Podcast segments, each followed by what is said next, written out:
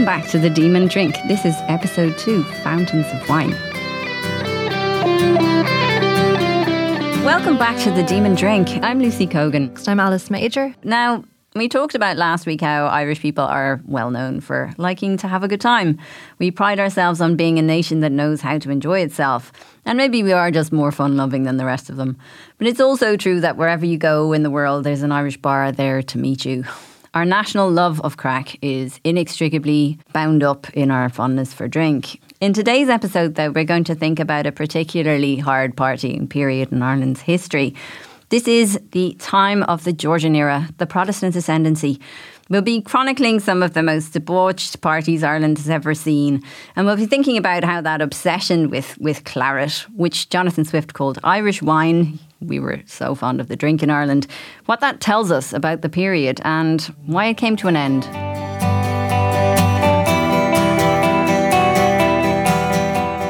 Now, the culture of ascendancy Ireland, if you're not familiar with the term, lasted from roughly the late 17th century through to the end of the 18th century, and it is notorious for debauchery and general misbehaviour. This is the time when Irish gentlemen gained a reputation across Europe for being basically dueling, carousing maniacs.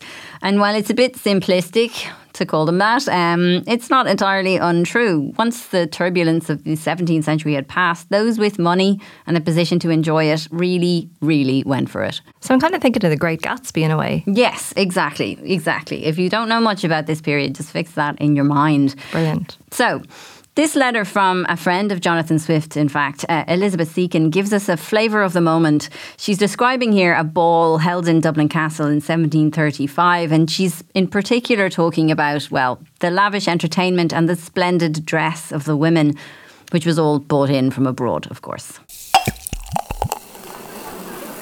Our Irish ladies made a fine appearance at the birthday at the castle.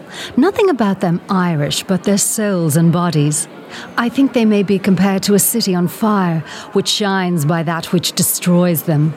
Several dealers in raw silk are broke. The weavers, having no encouragement to work up the silk, sold it and drank the money. I beg you will give my service to Dr. Sheridan, who I hope is recovered. His old friend, Lord Clancarty, drinks so hard. It is believed he will kill himself before his lawsuit is ended. I hope you will like the country about a month, and then order Mrs. Whiteway and me to bring a coach and six and set you safe at home, for this is no riding weather. I am, with the most profound respect, dear sir, your most obliged humble servant. The court of the Viceroy, or he was also known as the, the, Lord Lieutenant, was the kind of centre of British rule in Ireland in this period. So Dublin Castle was both the centre of government and the centre of the social life of the elite in Dublin. Entertainment was therefore serious business. It was. and We have some quite colourful accounts of this, really. So, um, First of all, we know that the Duke of Ormond entertained especially lavishly. According to some household records from the period May 1682 to September 1683, he served 6,000 gallons of French, Canary, and Rhenish wines. Wow. Okay. If I could whistle, I would have. I can't whistle either, unfortunately. Um, but the Duke uh, really set the standard for hospitality for those who came after him then, okay?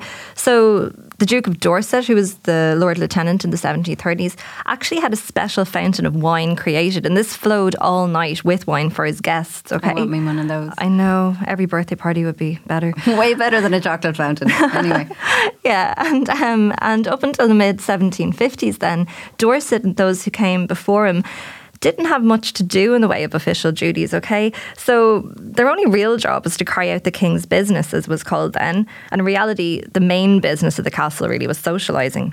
Okay, but I think we need like a bit of context for this. Was the Irish elite so much worse than the elite in Britain or further afield? I don't think so. I mean, historians have cautioned against this stereotyping of the Irish aristocracy and gentry, and they pointed out that those in England probably drank just as hard. So some have argued that these exhibitions of public euphoria. I love that phrase. Yeah, I know. Um, so they've argued that, that these sort of exhibitions actually developed in England in the 16th century before later being introduced to Ireland, most likely by the English gentry at venues just like Dublin Castle. Okay, so so not to be well, whatever, but like yet again, we're being blamed for something that they were doing themselves just hundred years earlier. Okay, so why were the Irish so frowned upon? Was it just because this was out of style by then? Well, I think the reason is that even though they had a lot in common, Irish practices weren't always being accurately reported by English office holders or visitors from England. Um, add to that, as we're going to see a bit later, that their descriptions of the drinking culture, and especially the way that political toasting seemed to lead to shocking excess, kind of leads to this idea that Irish Protestant society was exceptionally alcohol fueled. Yeah, okay. Um, I know there was some anxiety about this, this reputation that the Irish aristocracy were gaining, because there's efforts in the writing to kind of correct this you know, particularly to kind of push back on the idea that they were the absolute worst in terms of behaviour. The English travel writer Arthur Young was clearly, you know, on the receiving end of quite the PR push when he visited Ireland in the late 1770s because he gives a much more flattering account of the customs of the upper classes in A Tour in Ireland, which he published in 1780. Drinking and duelling are two charges which have long been alleged against the gentlemen of Ireland. But the change of manners which has taken place in that kingdom is not generally known in England. Drunkenness ought no longer to be a reproach, for at every table I was at in Ireland, I saw a perfect freedom reign. Every person drank just as little as they pleased, nor have I ever been asked to drink a single glass more than I had the inclination for. I may go farther and assert that hard drinking is very rare among people of fortune, yet it is certain that they sit much longer at table than in England.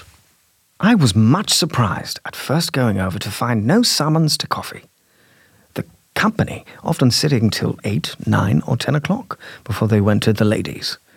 If a gentleman likes tea or coffee, he retires without saying anything a stranger of rank may propose it to the master of the house, who, from custom, contrary to that of England, will not stir till he receives such a hint, as they think it would imply a desire to save their wine.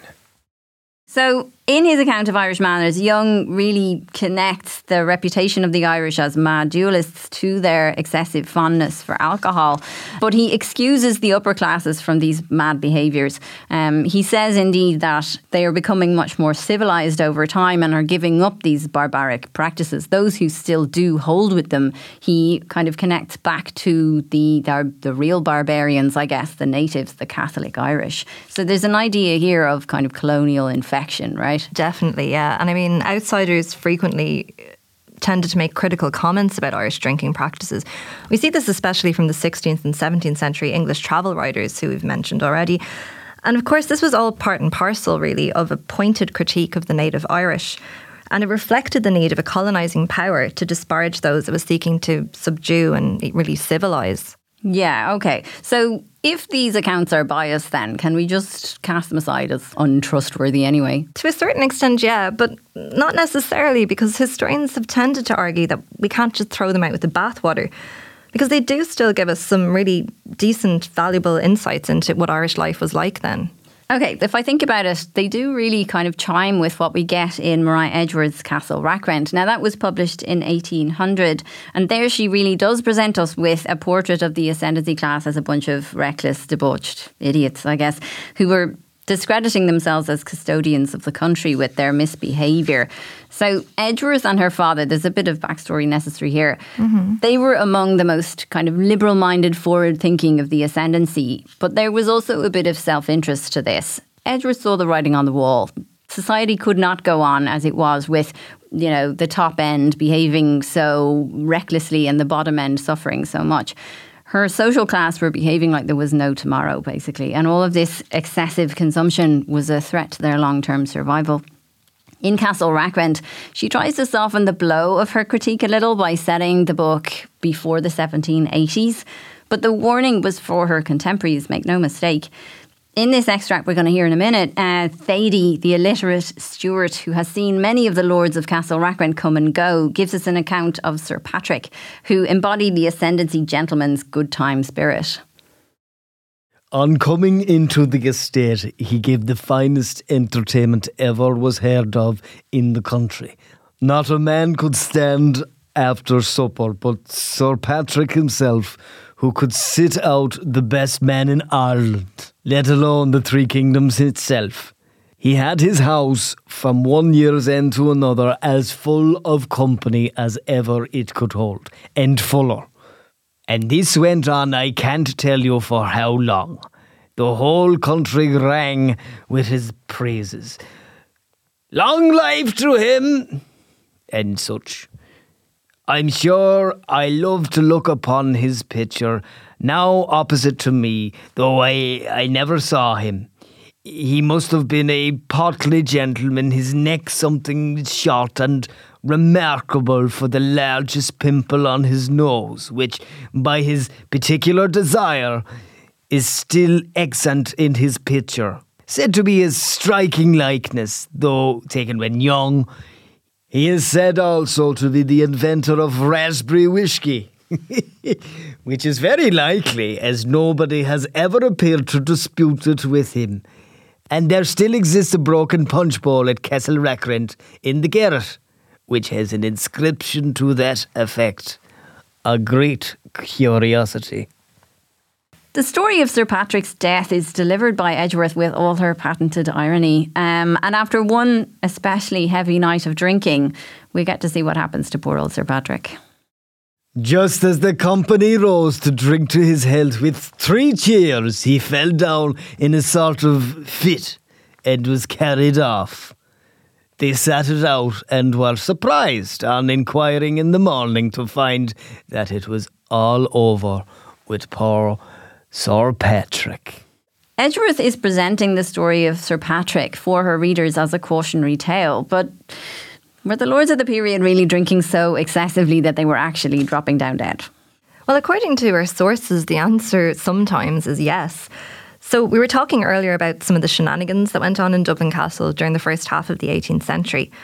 And in Maria Edgeworth's um, time, the period she's depicting, I should say, things were no less decadent, okay? And probably the most debauched Lord Lieutenant of all was Lord Rutland, who actually drank himself to death in the 1780s at the tender age of 33 wow. after a great tour of all the great houses of Ireland, where he insisted on eating and drinking himself to almost bursting point at every gathering. Now, during his autopsy, the doctors found that his liver had actually been completely eaten away. And it's, it's not really that surprising when you think about his fondness for drink. The previous December, um, Rutland had been sent a consignment of 1,200 bottles of champagne, as well as some rare white wine from France. Wow, okay, that really does deserve a whistle if either of us We need it's, to learn. it's interesting, though, that Rutland's drink of choice was wine, and well, especially champagne, because the Rackrents, as they get more and more kind of debauched and go to seed, become associated with whiskey specifically. Now, we talked last week about how whiskey is the quintessentially Irish drink, but it's also kind of the drink of the lower classes, right? So it says something about the fictional Rackrents that as they kind of, you know, lose the run of themselves, they grow more and more fond of it. The very last Lord Rackrent, Sir Condy, drinks whiskey punch all the time. Now, that's a drink that I believe was very popular actually in the 1790s, which is after the novel is set. And it does actually kill him. Yeah, and I think that's our Uisce again, this whiskey punch. Okay. Um, and whiskey and spirits in general really are taking off towards the end of the century. Um, while it's still mostly popular among the lower classes, the widening variety of choice means that it's now starting to appeal to the more well off as well. So historians have found advertisements by retailers for things like raspberry and cherry brandy, orange, raspberry, and pineapple rum, as well as raspberry and blackcurrant whiskey. that sounds so horrible, I have to say. Um, are we talking, though, about watered down drinks or just flavoured drinks, or both? Probably both, but in this case, sort of flavoured ones. And I think, as we heard in this reading, Sir Patrick and Castle Rackrent claimed to be the inventor of this raspberry whiskey. So you actually may have unearthed yet more historical evidence, Lucy, that um, the aristocracy were in fact developing a taste for the stronger stuff as well. I'm guessing, though, that as this taste was growing in society, and particularly in the upper classes, that there would have been some concern. You know, I mean, you're getting a lot drunker a lot quicker on whiskey than on wine. Yeah, and in the 1790s, the spirits are becoming more and more popular. We we see serious attempts being made to regulate shebeens and public houses in general. So there's an act in 1791, and this drastically increases the price of spirits. And it, it began by stating that, and I'll just quote it very briefly the use of spirituous liquors prevails to an immoderate excess, to the great injury of the health, industry, and morals of the people. Spirituous liquors. Um, but if spirituous liquors are so terrible, then does that mean that beer and ale and whatever are healthy, right? I mean, I'm thinking of the Hogarth print. We have like healthy beer lane, right? It's and then Beers- gin, beer street and gin, lane. Okay. Exactly. Yeah, and beer, drinks like beer and wine did have a really different reputation. And remember, this is a period where everyone was drinking quite a lot and very often. So even some well to do women reportedly were drinking three or four glasses of wine every day. And good news for them, this was considered actually really therapeutically beneficial by 18th century doctors. So they were encouraged to do this. Yeah, okay. So this kind of the bad drinks and the good drinks really makes me think of the end of Castlerock. And this is the, the very final lines of it. It ends famously on a question. After Thady recounts the disastrous, you know, wiping out basically of the family, a refined editorial voice takes over and opines on what the Act of Union, this passed in 1801, might mean for Ireland and its relationship with Britain. Edgeworth was in fact finishing up Castle Rackrent just as the Act was in the process of being passed, and she was thinking about what this would all mean for Ireland. The few gentlemen of education who now reside in this country will resort to England. There are few, but they are in nothing inferior to the men of the same rank in Great Britain. The best that can happen will be the introduction of British manufacturers in their places. Did the Warwickshire militia, who were chiefly artisans, teach the Irish to drink beer? Or did they learn from the Irish to drink whiskey? So we actually do know she was right about that. Um, the few gentlemen of education did leave the country. If you did junior cert or leaving cert uh, uh, Irish history, you probably know about the phenomenon of the absentee landlord um, and the middlemen and all the rest of it. But the business about the Warwickshire militia, I'm thinking that's to do with the soldiers who came over to put down the 1798 rebellion. Yeah, I, th- I think you're right. Um, yeah, we spoke about this, and I think it's a reference to those English soldiers that were sent over to quell the 1798 rebellion. So these would be the healthy beer drinkers, as they're being depicted here. And, and I guess the idea is that they might teach the Irish better habits. So, in other words, back to this idea that they could civilise them. In reality, though, drink played a part on both sides, and the English militia were described as being very ill disciplined. There's even reports of them looting and burning out public houses and then turning up for battles drunk. Okay, so maybe part of what she's getting at here is she's suggesting that the influence might travel in both directions. I mean, the colonial relationship goes both ways. Yeah, you don't just have the col- colonist imposing their will, right? It's kind of a two way street, I suppose. Yeah, exactly. Um, maybe the Irish will make the English worse. we do know that the passage of the Act of Union was, you know, not an exercise in good governance, shall we say. It was notoriously corrupt. Irish MPs were bought off all over the place. Edgeworth's own father ended up voting against it. The process was so unseemly. Yeah, and there was real pressure towards the end of the 18th century on the ascendancy class to prove that they're worthy of their position at the top of Irish society. Um, they weren't yet largely this absentee colonial class of the 19th century that you mentioned, Lucy, but their position was precarious. And so, in the build up to the 1798 rebellion and then, of course, the Act of Union, we see this sort of fragile equilibrium really come asunder, be torn asunder. Yeah. Edgeworth is afraid for her class in this moment and for her society. And we see that come out in the sad fate of Sir Condy Rackrent, the very last of the Rackrent lords. Now, like Sir Patrick, his ancestor, he loves a drink, particularly whiskey punch. But poor Condy, he's more likely to drink whiskey with his tenants than he is ever to drink wine at Dublin Castle. Mm. He's so out of it most of the time he doesn't even notice that he's being swindled out of his entire estate. And his faithful retainer, Thady, is always on hand to refill his drinking cup. Says Sir Condy to me, Your hand is steadier than mine tonight. Old Thady, and that's a wonder. Fill you the horn for me, and so, wishing his honour success, I did. But I filled it, little thinking of what would befall him. He swallows it down and drops like one shot. We lift him up, and he was speechless and quite black in the face. We put him to bed, and in a short time he awakened, raving with a fever on his brain. He was shocking either to see or hear. Oh, I know, poor old Condy. Um, the description of Condy's final illness is really striking. Um, Edgeworth doesn't pull her punches. It's horrible. It reads, to me at least, very much like alcohol poisoning, or am I being anachronistic? Um, no, not really. So, cases of acute intoxication in one form or another have been documented throughout history. And in this era, then, medical men are becoming increasingly interested in the health risks associated with excess. Yeah, I mean, I do know that Edgeworth herself was very much influenced by the English physician Erasmus Darwin. Yeah. This was the grandfather to Charles. Um, he was a great friend of her father's, and he wrote quite a bit about the effects of alcohol on the body and mind in a wonderfully named text called Zoonomia. Love it. I know, published in the late 1790s.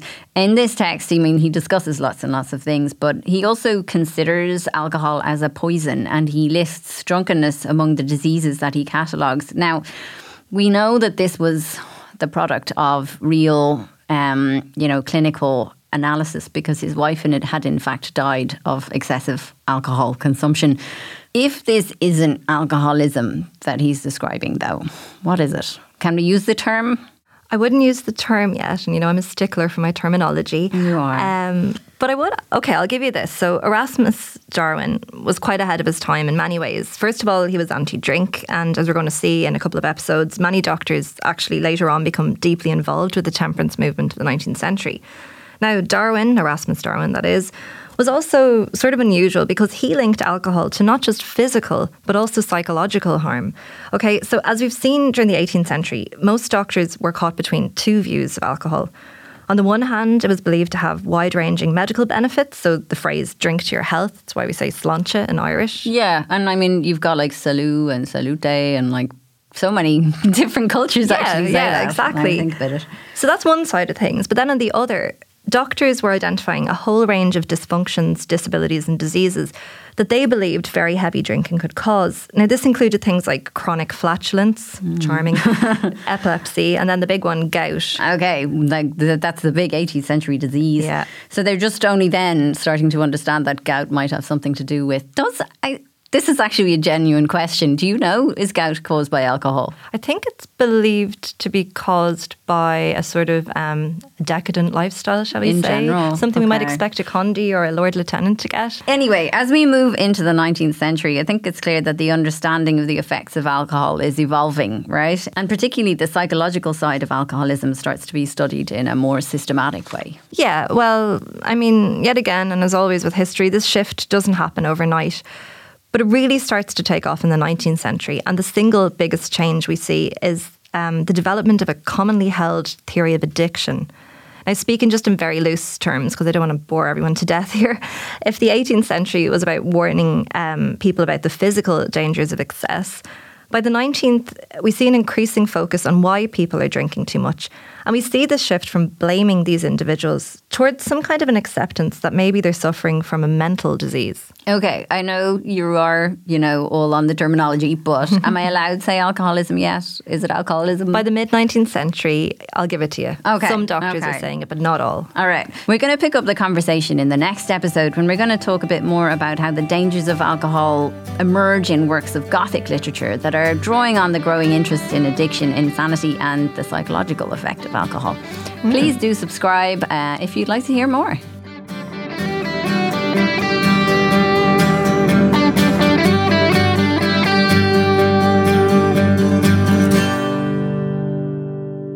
This podcast has been generously supported by University College Dublin's College of Arts and Humanities, Medicine, Health and Wellbeing Research Strand in conjunction with the UCD Humanities Institute.